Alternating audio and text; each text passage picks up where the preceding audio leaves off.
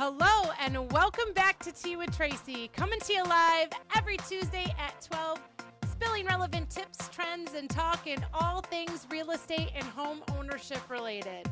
Today we have joining us owner of Greens Masters Lawn and Pest Service, Scott Ateo. Scott's on to join us today to talk about pest control. Now, you may be thinking, well, we're heading into winter, Tracy, and I don't really need to worry about that with the season coming up. But Scott is on to join us to tell us that that's not the case. There are things that we can be doing to our homes now, this fall, to prepare for both winter and next spring when it comes to pests. Without further ado, let's get Scott on to join us. There he is. Hello. Hi, Scott. How are Made you? Good. How you doing? Good, good. All right, we got connected. So today we had you on a few weeks ago and we were talking about how to properly seed our lawns for the fall. So if anybody missed that episode, you'll want to you'll want to go back and check out August 9th. Um, but today you're on to talk about pest control. And like I said in the intro, we might think like, well, we're heading into winter. The pests are all going to die. You know, what do I need to worry about the pests now? But you're here to let us know that's not the case. And there are things that we can be doing now to prepare our homes for the winter and the spring ahead. That's right. Yeah. And, and like you said, they're not going to die. And anybody Okay. that's had a pest problem over the winter, whether it's insects or mice, knows for a fact they don't die.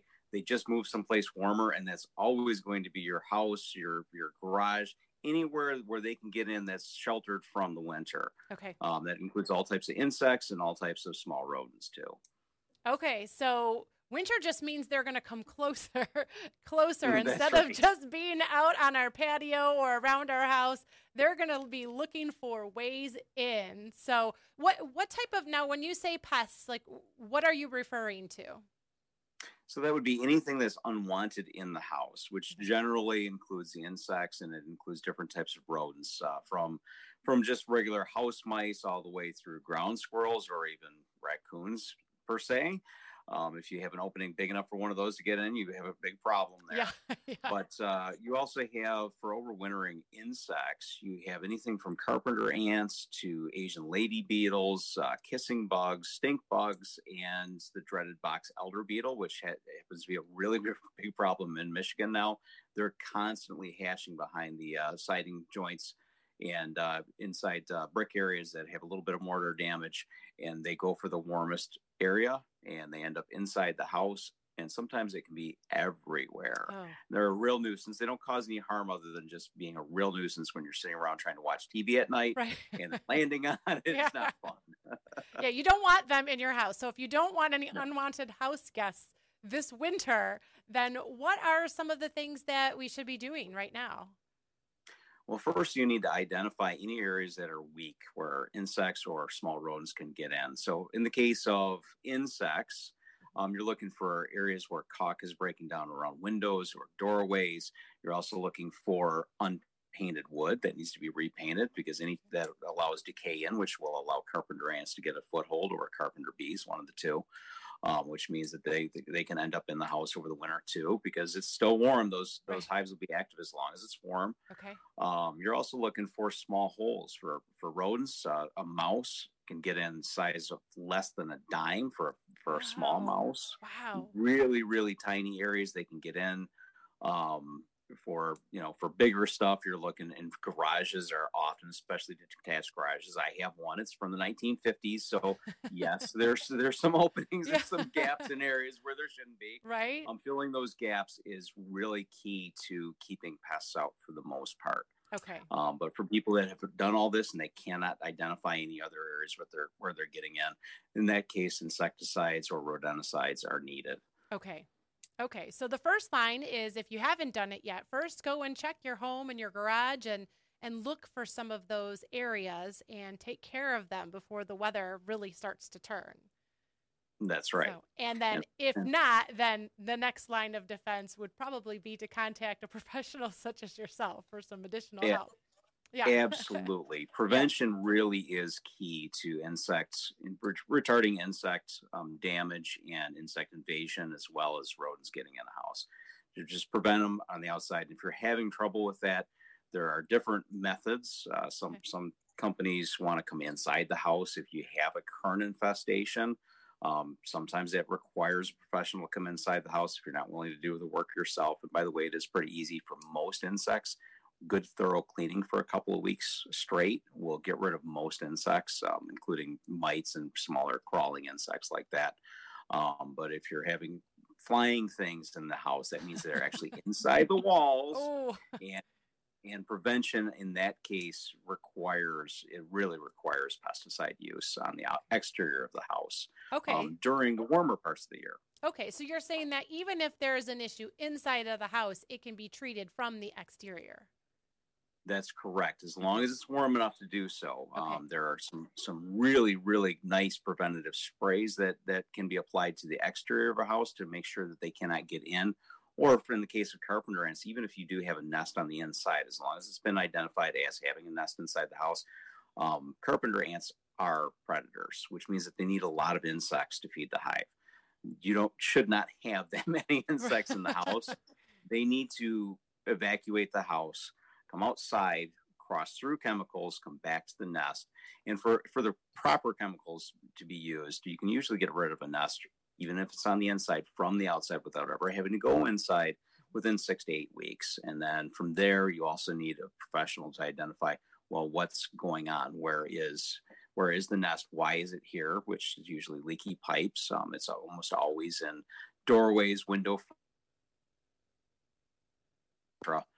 So with all of that, you want to identify what they're nesting in and try to fix those areas. And that will usually prevent most insects, just fixing the area that they're actually getting in. Okay. So, as with the case with most things in life in general, it's finding the root cause and resolving right. that. And then you can always treat the, the issue or the result that came from that original problem. But you still want to make sure you're getting down to the root cause and, and taking care of that issue. Yeah, absolutely. And my whole goal with pest control really is just that. It's either prevention or in the case of something like carpenter ants, fixing the problem so that you don't need me anymore. I would really rather not spray, spray specialized, very specialized chemicals on the outside or even on the inside of a house if I don't have to. Right. If there's already an existing problem, we need to take care of it. Once that problem is taken care of and the root cause is taken care of, you don't need me anymore. And that's actually my goal. Okay. All right, fantastic. So if you have a problem, you definitely want to contact a professional such as Scott to get help. But there are steps, as he mentioned, that you can take um, prior to. If you haven't had any issues, then you know maybe make that trip around your house and and take a look for if there's peeling paint on the window frames or caulk missing or um, you know just seeing where you might have some exposures or entry to your home. Um, so what what else, Scott? Is there anything else that we should be doing or looking out for this fall? Well, you want to make sure that you don't have a chipmunk problem right now. If you've had a chipmunk problem throughout the year, they are definitely going to be looking for a way in if okay. you have not been able to get rid of them. Um, and this goes with prevention. Like I love chipmunks; they're cute, yeah. but they're extraordinarily. Alvin, Simon, and Theodore. Yeah, yeah. yep. They're they're they're great little creatures. Unfortunately, yeah. they're very very playful and very very destructive when they play. So, if you've got a massive chipmunk problem outside your house, you probably should be doing something about that right now. Um. And this falls under prevention. You want to make sure that the rodents that are outside stay outside bait boxes work really well. Um, a professional bait box is locked okay. and secured so the poison can't exit, at least not without the rodent carrying it out. Um, and most bait boxes have security measures to even keep the rodent from carrying out any of the poison. Um, and really good poisons are actually, once they're digested, they cannot be passed on to another consumer. So okay. if you've got the house cat is not going to eat the mouse and then die because the mouse ate the poison. Okay. That's not how it works. For for the proper chemicals, there are chemicals out there, unfortunately, that are not good, but a good pest provider will put down the right stuff for you. Proper. Okay. Now, yep. now this may seem like a silly question, but would somebody know if they had a chipmunk problem? You know, if you see them yes. running around, you know, outside, but you would know already if they are a problem. And how would somebody yeah. identify that? If you've been if you've been paying attention if you've been outside in your flower bed you will see the holes probably everywhere and they probably ate a few of the flowers um, they're they're right now they're very very active storing nuts um, trying to get everything done for the winter. Um, they don't hibernate, but they do sleep a lot more, and they do need things to eat during the winter. So they're running around right now. Um, you'll know if you have if you have a problem. Also, guess what? They love cars too. So if your car alarm is going off every night and you don't know why, it may very well, well be a ground squirrel or a chipmunk. They do love cars. The wires, unfortunately, are soy based um, which are edible. So wow. they, they love to chew on them. That's interesting. Who knew that our car wires were edible? Well, for, for right. at least for chipmunks, right? yeah, so right. I guess that's motivation. So all my homeowners and my clients out there, the ones that, you know, leave their cars in the driveway and have a garage, maybe this is some motivation to make some space for the car in the garage this winter. There you go. yep, absolutely. Yeah. Oh, anything else, Scott, that we should that we should know? I mean, these are some great tips, and I know I probably could do a little walk around my house and have a few areas to take care of. So. Oh yeah, absolutely. So the last the last thing with pest control, which we didn't we didn't touch on yet, is actually mosquitoes. And believe okay. it or not, they are still active this time. You're not as active. However, the mosquitoes that we have right now do not die. They oh. overwinter. They're going to hide under the leaves as they fall. They're going to hide behind bark. They're going to hide inside trees. Um, anywhere where they can hide successfully from the winter, they will hibernate. It's just like sticking a fly in a freezer. When when they defrost, they come back out. Really? Um, I did also, not know that. I'm learning so many new things today. also, the mosquitoes that are, that are crossing over with birds right now, um, migratory birds are one of the biggest depositors of ski- mosquitoes. Okay. So the ones that aren't already already here they're coming in from migratory birds. As they drop off, birds happen to be one of the biggest disease carrying vectors. So as those mosquitoes feed on the birds, if they if that bird is diseased with anything, that mosquitoes carries a lot of different diseases. As they overwinter, they pop back up in spring. Guess what? Their larvae is also affected. So that's that's why we get bad years of different diseases. If we have if we have a lot of migratory birds that have been infected, we also have bad years the next year okay. um, of diseases here in Michigan. So that can be anything from equine encephalitis to West Nile virus, or just you know other little stuff that happens yeah. happens to be mosquito yeah. related. So, yeah, see, and you know um, here we we tend to think that winter comes and it you know kind of kills everything off, and we get to start fresh in spring, but that's not the case. Nope, absolutely not. No, it's not. So right now we will be our, my company will be doing one last mosquito control here in the next next uh, two to four weeks. We always make sure to do one in in uh, in, in, October, um, sometimes very beginning of November if it's still really warm out.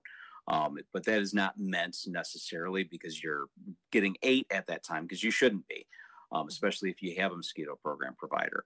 Um, but we want to make sure to greatly decrease the population going into next spring. Okay. And so, a question if somebody has not been doing any type of pest control or mosquito control treatments all, you know, throughout the season, will doing this last treatment will that help for the spring if if somebody is concerned yes it will yes it will it will it will very very greatly cut down on spring mosquitoes um, it'll cut the population in half for probably a couple of weeks in spring until somebody can get out of out there when it's warm enough and start a proper proper program. So you just want to lessen that, and you also want to lessen the the chance of disease vectors spreading. Okay. All right. Well, fantastic. Thank you so much once again for all of the the knowledge and information. I've learned a lot of things today regarding pests that I did not know and our cars. So, um, Uh, but I appreciate you coming on and joining us, and we'll definitely have you back on the program again. Um, thank you all for tuning in, whether live or on the replay, and we'll see you next Tuesday at 12 on Tea with Tracy. Thanks, Scott. Thank you, Tracy. Thank you, thank you everybody. Thanks. Bye. Bye bye.